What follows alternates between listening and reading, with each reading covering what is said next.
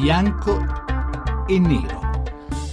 Le 18 e 12 minuti, benvenuti a Bianco e Nero. C'è, c'è un filo conduttore che lega, che lega due delle principali emergenze che vediamo in questi giorni sui giornali. La prima è quella che ha preso più d'impeto le primissime pagine, la crisi greca, ma resta ancora molto forte, molto drammatica, quella che adesso abbiamo visto invece trascorrere verso le pagine più interne, quella dell'immigrazione, su cui l'Italia è particolarmente opposta. Il filo conduttore che unisce queste due crisi, che si alternano sulle prime pagine dei giornali, nelle aperture dei telegiornali, diciamo un po' in relazione alle fiammate che i problemi prendono di volta in volta, è certamente l'Europa l'Europa invocata, l'Europa respinta, l'Europa che vogliamo, l'Europa che c'è, quella che vorremmo, insomma è l'Europa che in queste due grandissime crisi politiche, simboliche, umane, drammatiche, non riesce a trovare una soluzione, ci gira intorno, fa ricorso alla burocrazia, fa ricorso a dei giochi semantici, insomma non, è, non sembra almeno all'altezza delle aspettative dei padri fondatori che la vollero con tanto slancio dopo la seconda guerra mondiale.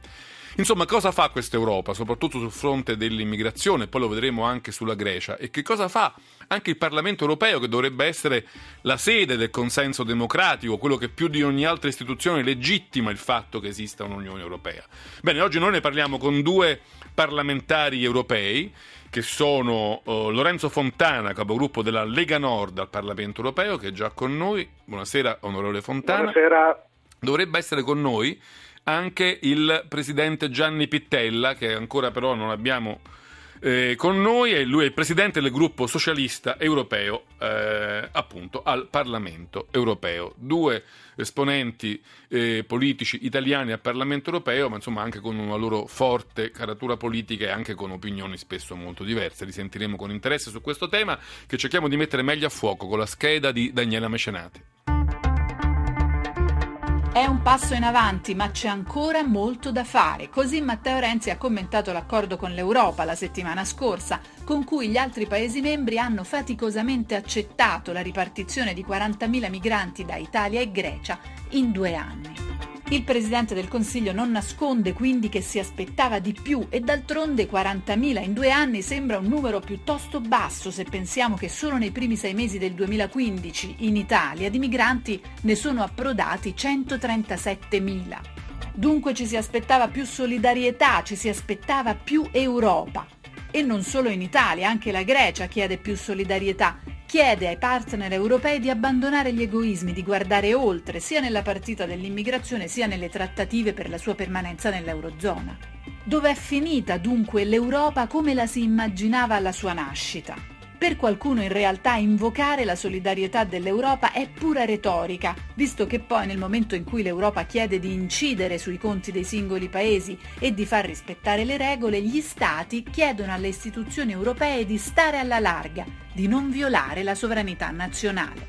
E allora cosa serve? Più Europa o meno Europa? Si invoca l'Europa solo quando fa comodo? I rappresentanti delle principali istituzioni dell'Unione stanno lavorando ad un documento per riformare la governance europea, per dare vita ad un'Unione più salda da un punto di vista finanziario, ma anche più solidale, più attenta agli aspetti sociali dei Paesi membri, con l'obiettivo di un'Europa più coesa.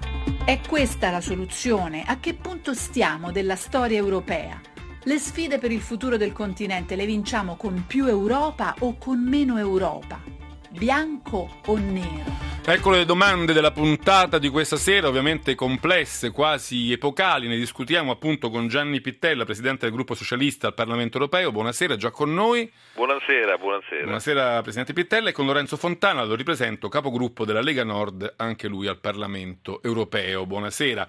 E buonasera. Io vorrei com- cominciare subito con la questione eh, migrazione, perché, eh, presidente Pittella, vengo da lei.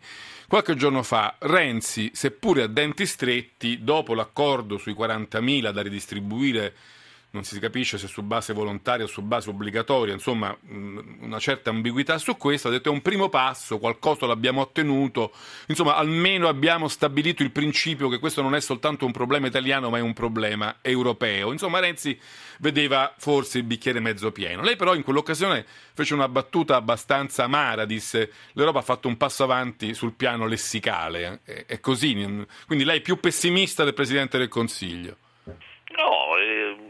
Aspettavo di più, tutto qui, perché il Parlamento europeo, Fontana lo sa bene, eh, aveva, una, un, aveva, votato una, con larga maggioranza una risoluzione in cui chiedeva eh, le quote obbligatorie e l'agenda eh, sull'immigrazione varata dalla Commissione Juncker andava in questa direzione. Dove si è bloccata la cosa? Guarda caso eh, qua, al Consiglio europeo, cioè dove decidono i governi e lì l'Italia è stata diciamo, in qualche modo lasciata sola eh, e all'Italia è stata data una risposta parziale, ha ragione Renzi a dire beh, me- meglio questo che nulla, ma io credo che bisogna diciamo, spingere perché questo principio della solidarietà trovi una risposta eh, più coerente da parte dei governi, eh, non solo sull'immigrazione, sull'immigrazione dobbiamo andare avanti stabilendo quote obbligatorie e stabilendo anche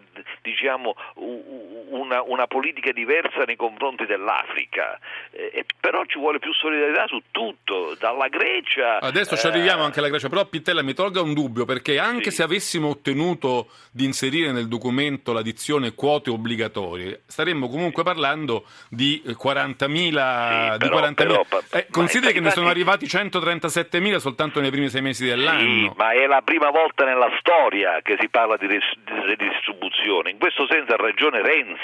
È la prima volta nella storia finora si è applicato il regolamento di Dublino che dice che le, le, tutta la responsabilità, il carico dell'accoglienza eh, va sulle spalle dei, del paese che è il primo paese di, di arrivo del, di, degli immigrati. Qual è, guarda caso, il, paese, il primo paese d'arrivo? Per molti di questi è l'Italia.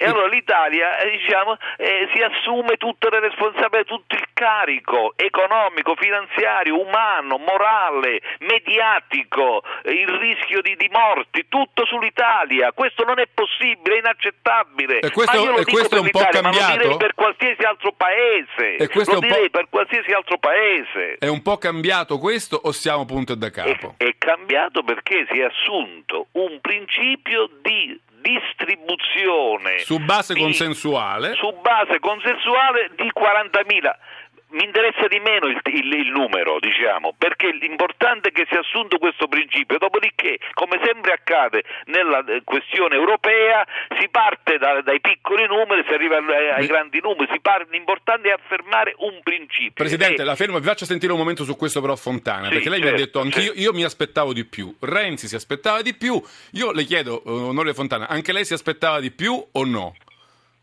Forse lei si aspettava anche di meno. Eh, diciamo che No, diciamo che, che, la speranza è l'ultima a morire, però vedendo come purtroppo procedono certe volte le questioni europee si capisce come spesso e volentieri i problemi quando sono diciamo, italiani gli altri paesi europei tendono magari un po' a fregarsene, no? poi vediamo anche quello che sta accadendo in Grecia, sembra che purtroppo questa solidarietà che viene narrata nelle belle parole quando spesso si parla di Europa poi alla dei fatti non ci sia eh, e, e, se c'è viene appunto fatta con dei piccoli passi che però non risolvono assolutamente la questione. Poi no, no, non dimentichiamoci che fosse una cosa accaduta in questi mesi, insomma eh, il problema degli sbarchi in Italia c'è già da un anno e mezzo almeno con queste dimensioni, ma c'è da molti più anni e purtroppo devo dire che fino a questo momento l'Europa non ha fatto quasi nulla. Beh, qualcosa ha fatto, le leggo, le leggo una notizia di oggi, Prego. Fontana, perché sarà interessante commentarla. Oggi la nave militare irlandese eh, Etne ha portato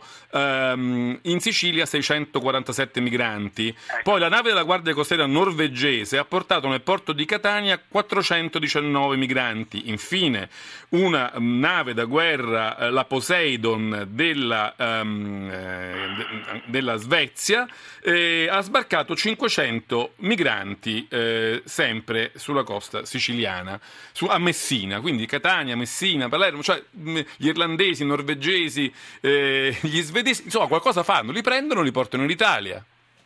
Fontana. Sì, ma eh, di, di, sicuro questa non è la, la, risoluzione dei problemi, anzi viene da chiedersi come mai queste navi, siccome ci sono spesso anche navi francesi... No, perché Renzi aveva detto non, fare, non, li faremo sbarcare, no? però poi non sta succedendo, mi eh, pare. No, appunto. Eh, siccome tra l'altro ci sono anche navi spagnole, francesi, non capisco perché non le portano nelle proprie coste. Quindi è evidente che eh, manca anche un po' diciamo, di, di, di, di senso del rispetto, quantomeno nei confronti del nostro paese, e forse bisognerebbe insomma, cercare di fare la voce un po' grossa. Io quando ho sentito Renzi che diceva faremo da soli, ecco, mi ero illuso anche in quel momento, perché ad un certo punto quando si vede che gli altri paesi non vogliono collaborare, bisogna anche tirare fuori... Eh, ma faremo da soli cosa? Faremo da soli cosa? Rimandarli indietro, respingerli, affondare i barconi, cosa?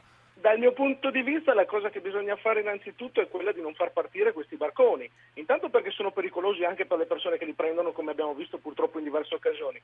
La seconda cosa che secondo me dal, mio punto di vista manca è una, una, politica estera che vada nei paesi confinanti alla Libia ma anche nella Libia stessa con chi si riesce a dialogare per fare in modo che queste persone vengano fermate in quei paesi e vengano riconosciute lì, perché poi i profughi ovviamente che scappano dalla guerra è giusto anche eh, accoglierli perché ovviamente scappano dalla guerra, ma eh, teniamo conto che purtroppo tanti, la maggior parte di quelli che arrivano sono semplicemente degli immigrati clandestini. Anche da questo punto di vista a me piacerebbe che l'Europa dicesse bene, li rimpatriamo e magari finanziamo anche questi rimpatri perché non è una cosa da poco, sappiamo che insomma c'è un costo anche da questo punto di vista. Mi piacerebbe che l'Europa facesse certo, però questo anche... eh, Pittello, torno da lei perché Renzi ha detto due cose impegnative in questi ultimi giorni, ha detto non dobbiamo diciamo, mettere un tabù sulla parola rimpatrio, cioè dobbiamo accettare anche l'ipotesi che si possano rimpatriare e poi ha detto se le navi europee impegnate nel canale di Sicilia eh, salvano dei migranti non li faremo sbarcare in Sicilia. Quella era diciamo, un po' forse una rodomontata, però ecco,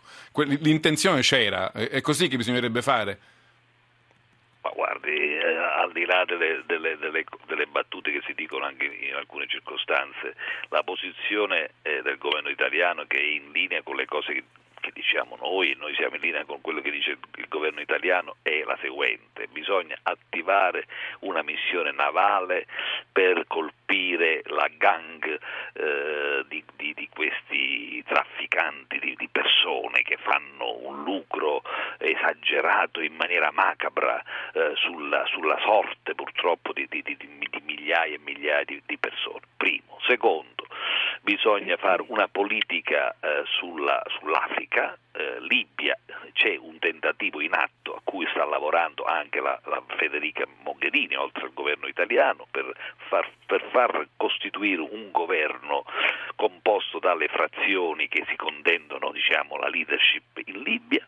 Terzo, bisogna che le persone che vengono da noi, che sbarcano da noi, che sono quasi tutte richiedenti asilo, non sono quindi migranti per trovare lavoro, ma sono persone che fuggono dalla morte, dalla, dalla violenza, dalla dittatura, dal sangue, da queste cose bruttissime, queste persone debbano essere diciamo, eh, verificate nella loro identità e nella eh, diciamo, ammissibilità della richiesta di asilo e debbano essere ridistribuite secondo un criterio in tutti i paesi europei. Presidente, Questa è una strategia che io credo facile organica. da raccontare, più difficile da fare. La fermo un momento però perché arriva il GR regionale che va in onda tra qualche secondo. Noi torniamo però a bianco e nero a parlare di Europa, di immigrazione e anche di Grecia, ne parleremo un po' nella seconda parte con Gianni Pittella e con Lorenzo Fontana. 800 05 05 78 il numero verde per le vostre opinioni su questo subito dopo il GR regionale.